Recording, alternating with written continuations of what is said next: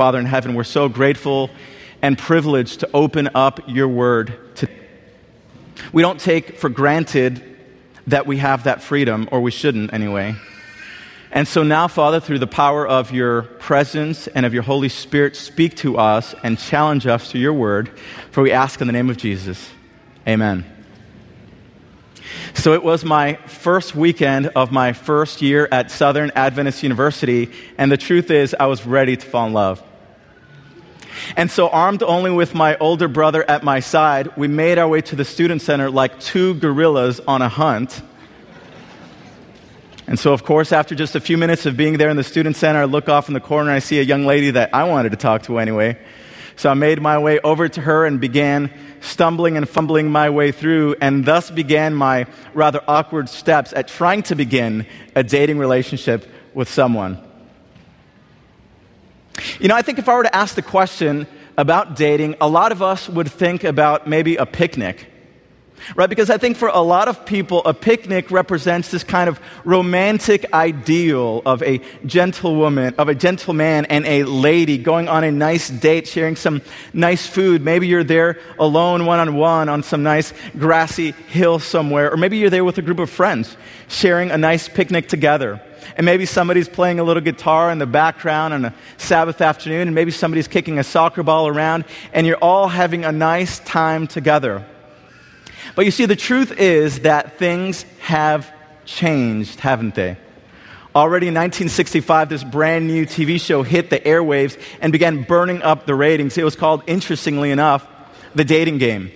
Some of you may remember watching that on T V. The premise was really quite simple. I mean, they would have three guys on one side of the stage. They would have a lady on the other side, and she couldn't see them, of course.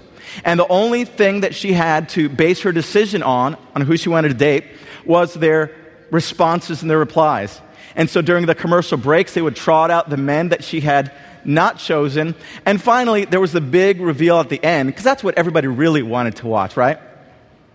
They wanted to see her reaction. I mean, was she going to be excited and smile broadly as this hopefully handsome guy was trotted out? Or was she going to be slightly, um, a little disappointed as he was not quite so handsome? Oh, but that was just about almost exactly fifty years ago. But today things are quite different, aren't they?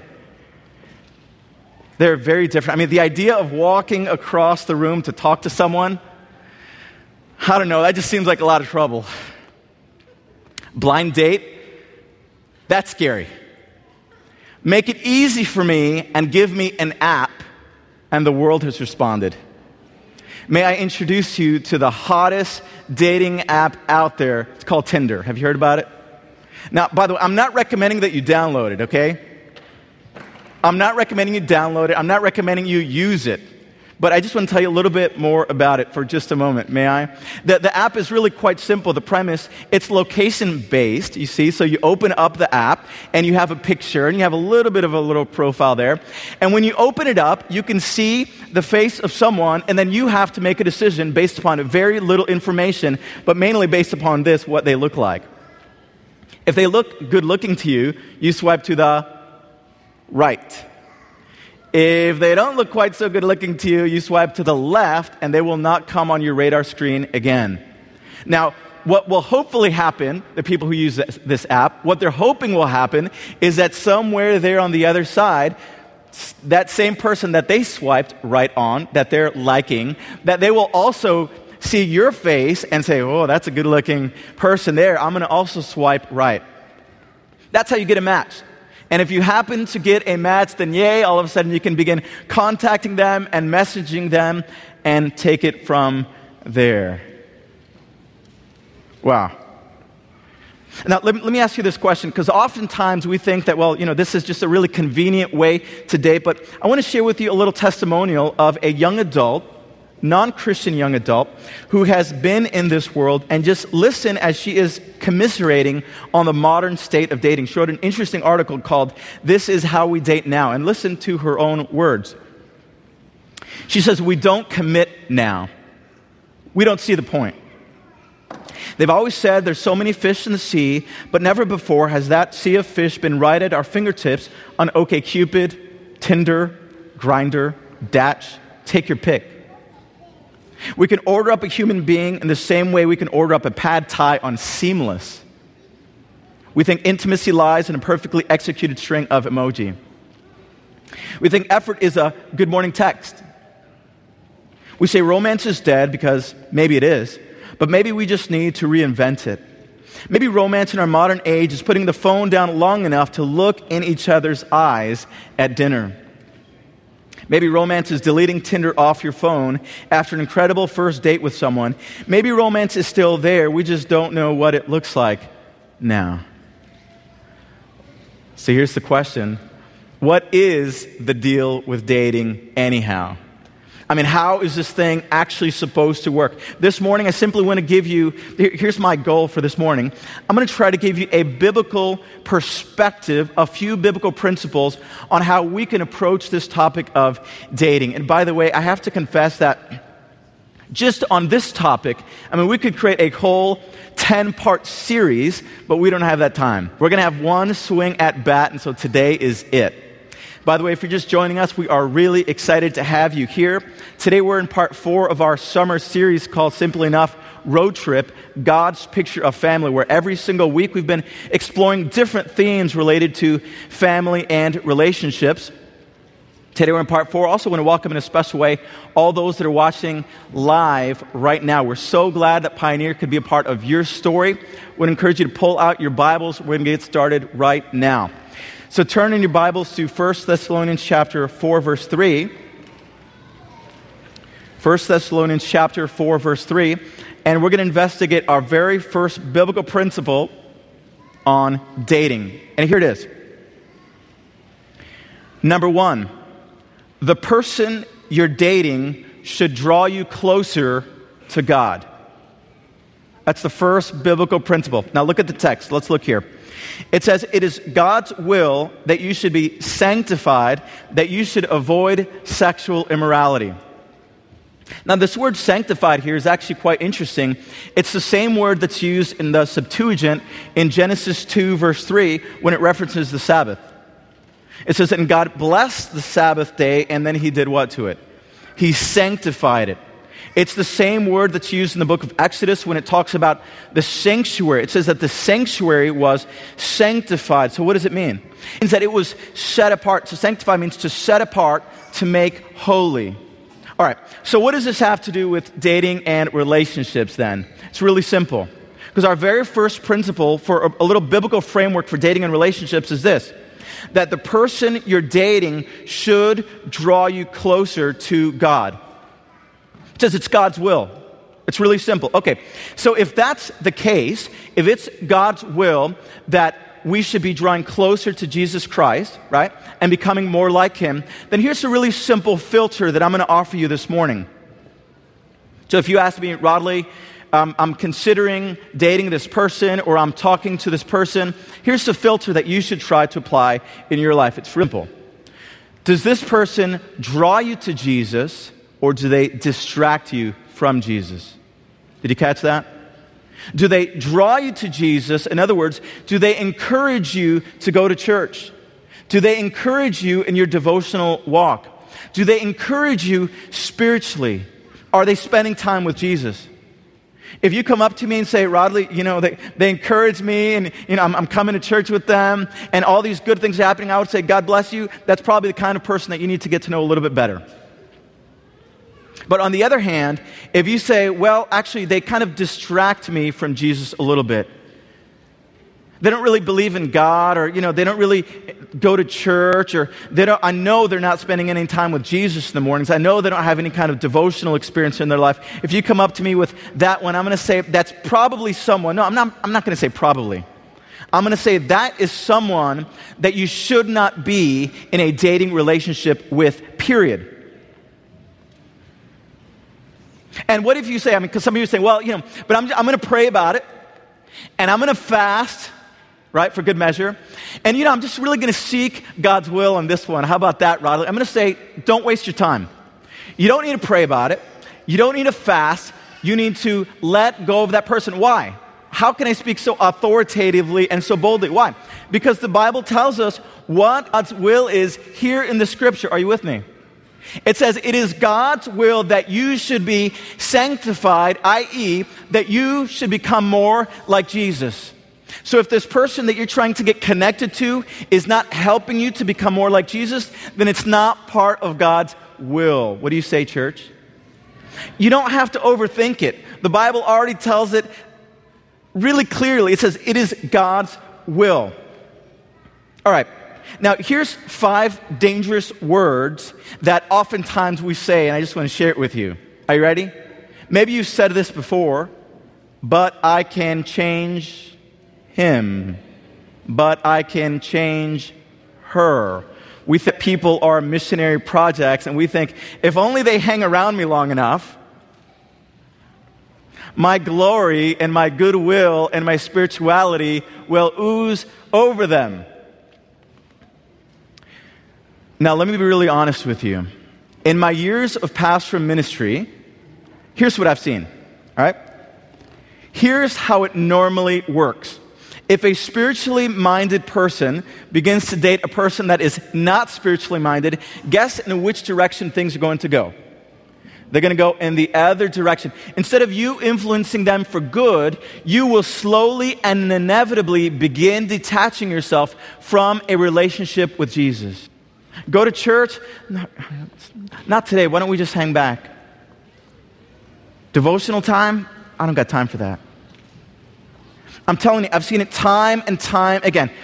H- have I seen the other happen? I've seen about one or two of those ever. All right? Where someone who is a church-going, a spiritually-minded person, they get together with an unbeliever, someone that could care less about church or anything like that, and through the years, right, God works on this person, and they end up being baptized, and they end up being a, a disciple of Jesus Christ. But that is, believe me, a rare exception. It does not normally happen like that. And if you try to count on that happening, I'm telling you right now, you're putting yourself on very dangerous ground. It almost never happens like that. So definitely don't count on it. You know, David Cook, in his book, The Sacred Search, he, he puts across this really interesting thesis for what marriage is actually about. And simply said, here's, here's what he says. He says, what if marriage is designed to make you holy more than to make you happy? Because you see, so often we think that it's all about us and, hey, look, I just want to find that person that's really good looking and, you know, they look a certain way and that would make me really happy. Oh, and if they have a good job and if they have a house already and if their own, their own car, okay, the pluses as well. But he's saying in his thesis of this book is that, wait a second, marriage, what if God designed marriage to make us holy? To have a life partner that's going to help us to cross the finish line of faith. And guess what I found? If you aim for the holy, you're going to get the happy. Matthew six thirty-three says it really clearly, the words of Jesus. He says, seek ye first the kingdom of God and his righteousness and what? And all these things shall be added unto you. Seek after that partner that draws you closer to God. And guess what? You will receive happiness in turn as well. If you just search for that superficial happiness, guess what? You're going to lose the holiness and the connection with Jesus. So guys, I mean, th- this really isn't a, a thing that you want to be messing around with. The first principle, really simply, the person you're dating should be someone that's drawing you closer to Jesus Christ. You know, I have to admit also that, and I'm going to try not to embarrass my, my wife, Yvette, that when I see her having devotions, sitting in front of her open Bible, for one, I think it's kind of hot. But when I see her like that, spending time with God, man, you know what it does to me, guys? It's kind of like an ability check for me. Are you catching that?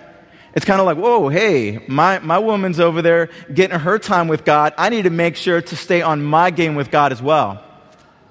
So it's really a beautiful thing to have a partner that is also supportive and we're heading in the same direction, trying to cross that finish line of faith.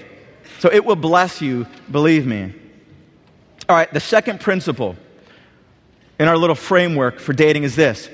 our relationships need to have boundaries. They need to have boundaries. Okay, verse four, notice what it says here.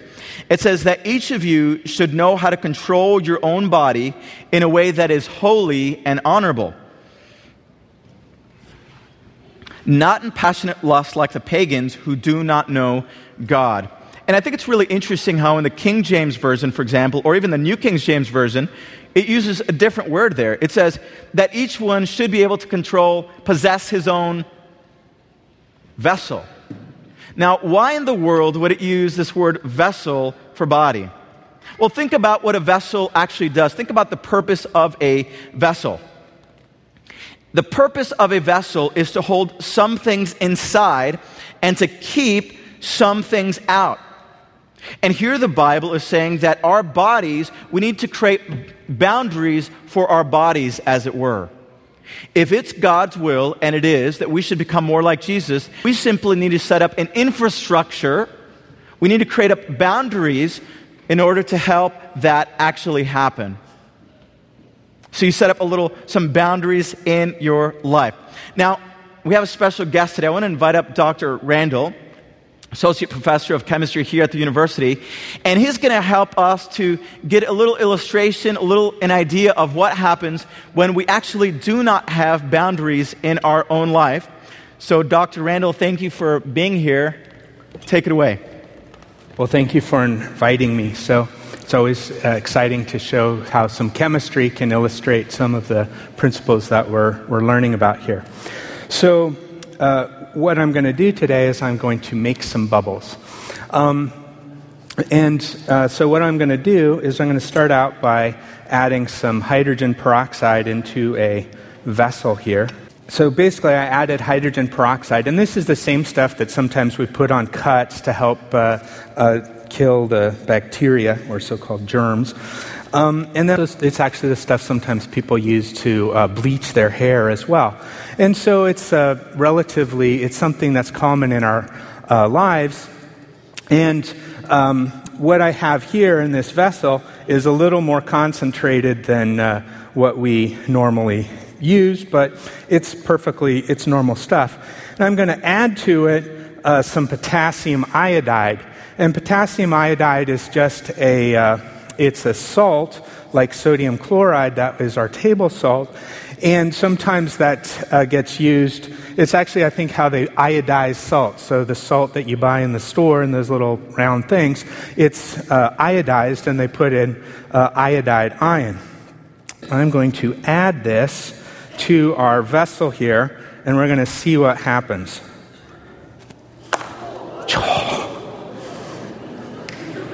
Try to contain it here. So what this is illustrating is, is that, um, and what it's, what these bubbles are, it's just oxygen like we breathe. And so what this is illustrating is, is that when we mix things together, it's definitely possible to uh, go uh, outside of boundaries.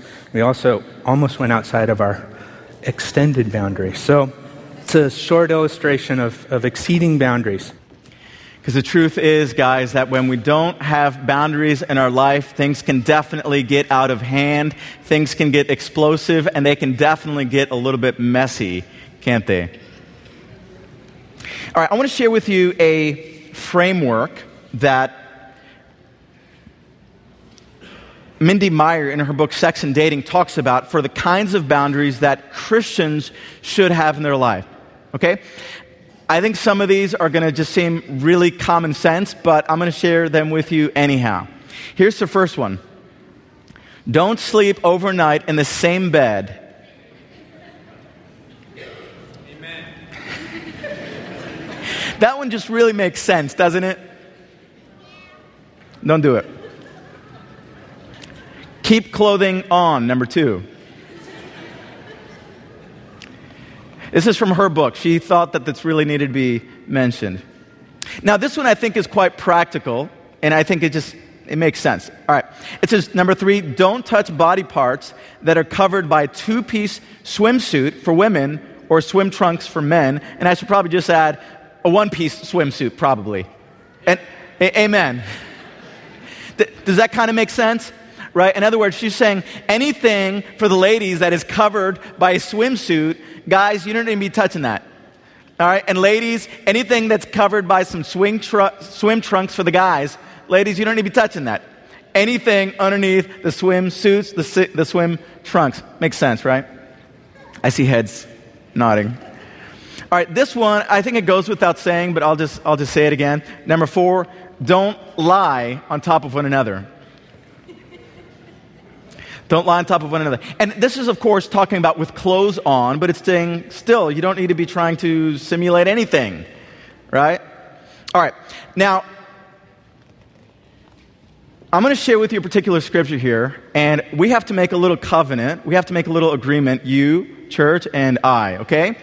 You have to covenant and promise to me that you will not see me as a four hundred year old Puritan preacher when I share this next principle. You covenant to that? I'm going to share it with you anyhow. It's coming. All right. Let me share with you this particular scripture, and then you can you can laugh a little bit more. First Timothy chapter five, verse one and two. You can turn there. It says, treat younger men as brothers, older women as mothers, and younger women as sisters with absolute what? With absolute purity. Now, what is the common concept of dating nowadays? It's really quite simple. It's that it's kind of like we're married, right? So it's not just about holding hands, but I can also basically explore, I'm yours and you are mine, and it's so exciting, yay, we're dating, which means, you know, we can kind of practice being a husband and wife, right? And sometimes, sometimes we say, well, there's there's kind of this one line that we shouldn't cross, let's leave that thing alone, but uh, everything else is good to go, right? But notice what it says here in the scripture. It says that, by the way, the Bible doesn't recognize this concept. God doesn't recognize this concept of dating. It's a foreign concept in the Bible, right? It's this relatively new invention, actually, all right? In God's eyes, you're either single until you are married. Even if you're engaged, guess what? You're still single. You're not married yet. When you're married, hey, God gives you some freedom. Amen? Until that point, you don't have that freedom. But here's what we do. We say everything but is good to go. Now, how many of you have brothers and sisters? How many have brothers and sisters? Okay, I have an older sister. I have two older brothers. And how do you react? Or let me talk to the guys for just a moment. How do you react around your sister? Right? You're kind of imagining in your mind's eye. Ladies, if you have a brother, how do you react around your brother? It's kind of like one of those things where if you know if you have to hug them, it's kind of like, oh, okay, all right, okay, you know, uh, right, you know, with with a lot of deference, with a lot of respect, in that sense, as far as you know, physical touch, okay, fine, happy birthday, you know, um, kiss or whatever. Because the Bible says, I mean, it's just it's it's really interesting. Bible's words, not mine. It's just, guys, the women, the sisters. Yeah, we need to treat them like sisters. In other words, there's certain boundaries that I don't cross with my sister. Ew, are you kidding me? Ladies, single guys, you treat them as a brother. There's certain boundary lines that you don't cross with your brother. Are you with me? All right. So do you see me as a four hundred year old Puritan preacher? Am I okay still? Or, all right. Okay, last principle here, number three. It says our relationships need to have a clearly defined purpose, a clearly defined purpose. Notice what it says here in verse six. It says, and that in this matter, no one should wrong or take advantage of a brother or sister. And in some translations, I, I like the word that it uses there. It says that no one should defraud someone. Now, in what ways do we take advantage of a brother or sister? In what ways do we defraud or pull the wool over somebody's eyes in a relationship? Here it is. When we imply a commitment that we cannot keep. Let me say that again. We defraud our brothers and our sisters when, when we imply through what we say or through what we do when we apply a commitment that we simply cannot keep. For example, sometimes when we flirt. If you're married, men, you don't need to be flirting with any woman. Ladies, if you're married, you don't need to be flirting with any guy. If you're single, you can flirt a little bit, though. No, but not indiscriminately. I say that kind of joking around. But we need to be careful that even through our flir- flirtations of getting to know someone a little bit better, that we're not implying a commitment that we cannot keep. So, for example, some people like to flirt with everybody just because it makes us feel good and we like to see how people respond to us. And this is kind of fun and that's just kind of what we do. And guess what? You are implying a commitment that you cannot keep. You are leading someone on, and they are thinking something else about you, and meanwhile, you're just kind of, you're just having fun. I mean, it feels good to make girls think a certain way about you or to make guys think a certain way about you. And by the way, in case you're wondering about what the Bible says about those who do this, just read the rest of that verse and verse seven as well.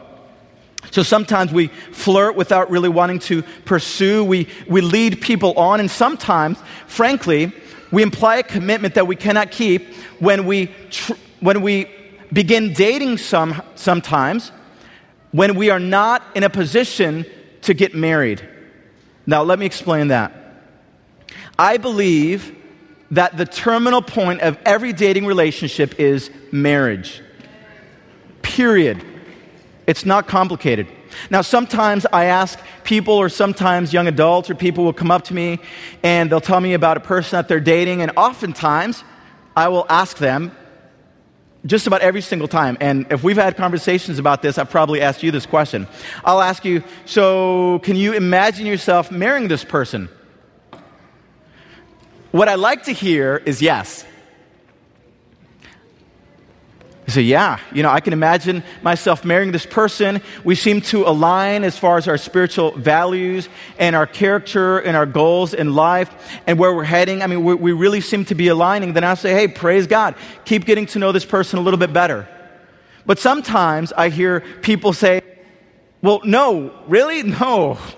That person? I could never imagine myself marrying that person. Then what are you doing?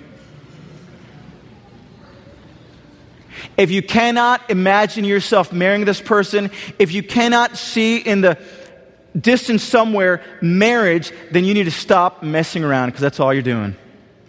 All you're doing is messing around. You're wasting their time and you're wasting your time. It's not a good thing. All right? Okay. Let me just want, mention one other thing. Sometimes think, and some people teach this, and if you teach this, God bless you, but I don't agree with it. Sometimes, here's what we say. It's good to date around a lot. Date around as much as you can before you get married. It's a good thing. Get to know, oh yeah, lot, have lots of boyfriends, lots of girlfriends, not at the same time, of course, but it's good to date around a lot. And I would respond by saying that I think you can know someone well just by being friends with them.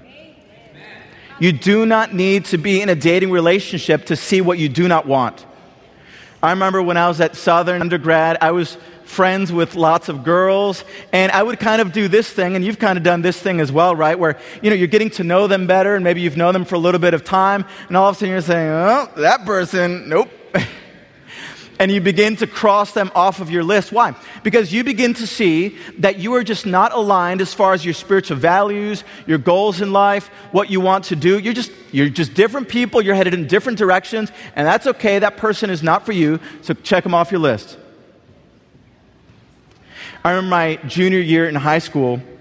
I was living in Singapore at the time, and there was, you know, this pretty young thing that uh, this this pretty young lady that I became attracted to, and I began dating her. And I say it in air quotes, but because it was the kind of thing where nobody really knew, right? My parents didn't know, and my friends just vaguely knew that I was hanging out with this young lady, and it was just like this silly little three-week-long thing, so I really hesitate to call it anything. But I remember towards the end of the three weeks, as we were kind of dating or whatever you want to call it, all of a sudden I began to think in my mind. I began to think, you know what? Here we are, juniors in high school. We're going to end up going to different colleges. She wasn't even a, a believer in Jesus Christ, so we didn't even have that thing. In co- we didn't even have that in common. I said, you know, we're just headed in completely different directions. I need to break off. And so I swallowed the bitter pill. I dumped her. And for the rest of the school year, all the ladies in the school hated me. It is what it is.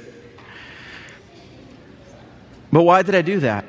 Because I realized I was implying a commitment that I simply could not continue to keep. We were going to go in different directions, and I knew that I was never going to see her after high school. We weren't of the same faith. We didn't have spiritual values together. So there I was at Southern. I had this in my mind. I told myself, you know what? I need to try to pay attention to this principle here. And I remember in due time, I met my, we became friends, Yvette and I. We began hanging out, and I feel really lucky, to be honest, because we just kind of fell into the same circle of friends. It made it really easy. I got to know you, Yvette, in a really platonic way. And I remember somewhere along the line here, don't look at her, please. Somewhere along the line, I began to tell myself, I was just like, wait a second, wait a second. This girl, she's very cool. And I just realized, I said, you know what? We, I was looking at my little list that I had. Man, we've just got these different things in common and just similar goals and all kinds of, I said, I gotta, I gotta go after this one, for real. And so, of course, I had been hanging out with her, and I would flirt with her, ladies, but I wouldn't flirt with any other ladies, all right? I would just flirt with her. And so one day, this may sound kind of dorky, but this is what I did. I said, you know what? I need to tell her how I actually feel about her. And I need to write it down in a letter, and I need to read it to her. Because even though, you know, sometimes I can seem outgoing, but when it came to those kind of things, I was actually pretty shy. Pretty nerve, nerve-wracking for me. And so I wrote it down, and I invited her to go to a park near there at Southern. And I said, hey, I, I have to read you this, this thing. And she's like, okay. And I read her this thing where I basically told her what I felt about her and what I admired about her. And even within that same letter, can you believe it? I even told her, I said, look, and I think that if God blesses and if this thing works out, this could even be something that could lead to marriage. Some people actually do that. Can you believe it?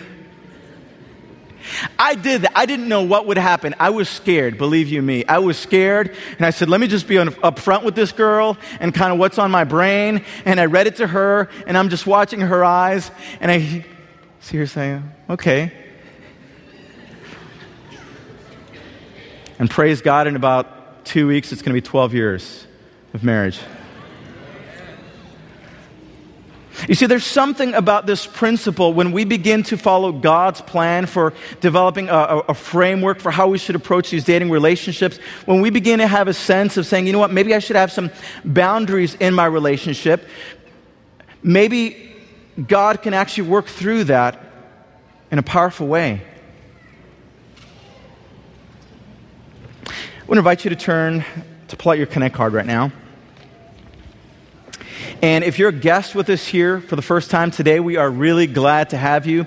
Every single week here at Pioneer, we, we encourage everyone to take some kind of next step in their walk with God. So if this is your first time here, we'd love to get to know you just a little bit better. Feel free to put your name and your email address on there. But then turn to the back of the card. And there's a couple of next steps that I want to encourage you to think about for just a moment. The first one is this. I want to be completely pure in my dating relationships. Because maybe there's some, some of you here this morning, Maybe you're involved in a dating relationship, and maybe you're not proud of some boundaries that you may have crossed. But maybe today the Holy Spirit is convicting you through God's word that, wait a second, you know what? We actually need to set up an infrastructure for holiness in our life. We need to set up some boundaries in our life so that I can be drawn to Jesus and not distracted from him. So maybe if that's you today, if you want to say, God, I, I want to make a commitment to be pure in my dating relationship, just, just check that off. And we'll be praying for you. Two, maybe you want to say, I want prayer for wisdom and finding a godly life partner. And believe you me, it takes supernatural wisdom. But if you want to be, if you want people to be praying for you for that, just check that off. We're going to be praying for you. And finally, maybe some of you here today are saying, you know, I don't even need to be messing in any kind of dating relationship right now. I need to be working on this relationship right now, my relationship with God, which is the most important relationship. If that's you, I want to make a challenge to you today. You can check off, I want to commit to daily devotions for thirty days. Yes, even on Sabbath morning. Yes, even on Sunday morning, not just during the work week. But I want to commit a thirty-day devotional plan. If that's you, we will send you a link where you can sign up for a thirty-day devotional plan. We're going to send you some different options. It'll get, you, you'll be able to see it every week. There's a brand new one by Oswald Chambers. There's some different ones Um, that will send you, but if that's you, you want to get registered on a plan, just check that off. Whatever next step that God is calling you to make today, I just want to encourage you, just take a moment between you and God. Maybe you've never been baptized before, you need to be baptized. Maybe you need to surrender your life to Jesus Christ. Whatever it is, make that decision. And we're going to pray here in just a moment, and the ushers are going to come forward in just a moment, and as that plate goes around, that's also the place where you can put your completed response card, your completed connect card. So for now, let's just have a word of prayer as God guides us through these decisions. Let's bow our heads. Father in heaven, I want to thank you for every single person that's here today. I want to thank you for your word. I want to thank you that you reveal to us that your will for us is to be more like Jesus Christ, is to be holy like him. And so, Father, we know that we cannot do that on our own. We need your spirit. We need your infilling. We need your blessing to make that happen. So, Father, all of us as one body, corporately, whether single, married, whatever, Lord, we want to reach out, and all of us want to say, Lord, we want to be more like Jesus Christ. We want to be more holy. And so, Father, I just ask you would bless now all those people that have made different responses here using this Connect card. Give them the boldness now to follow through with that commitment that they've made. Bless them, we ask, in Jesus' name. Amen.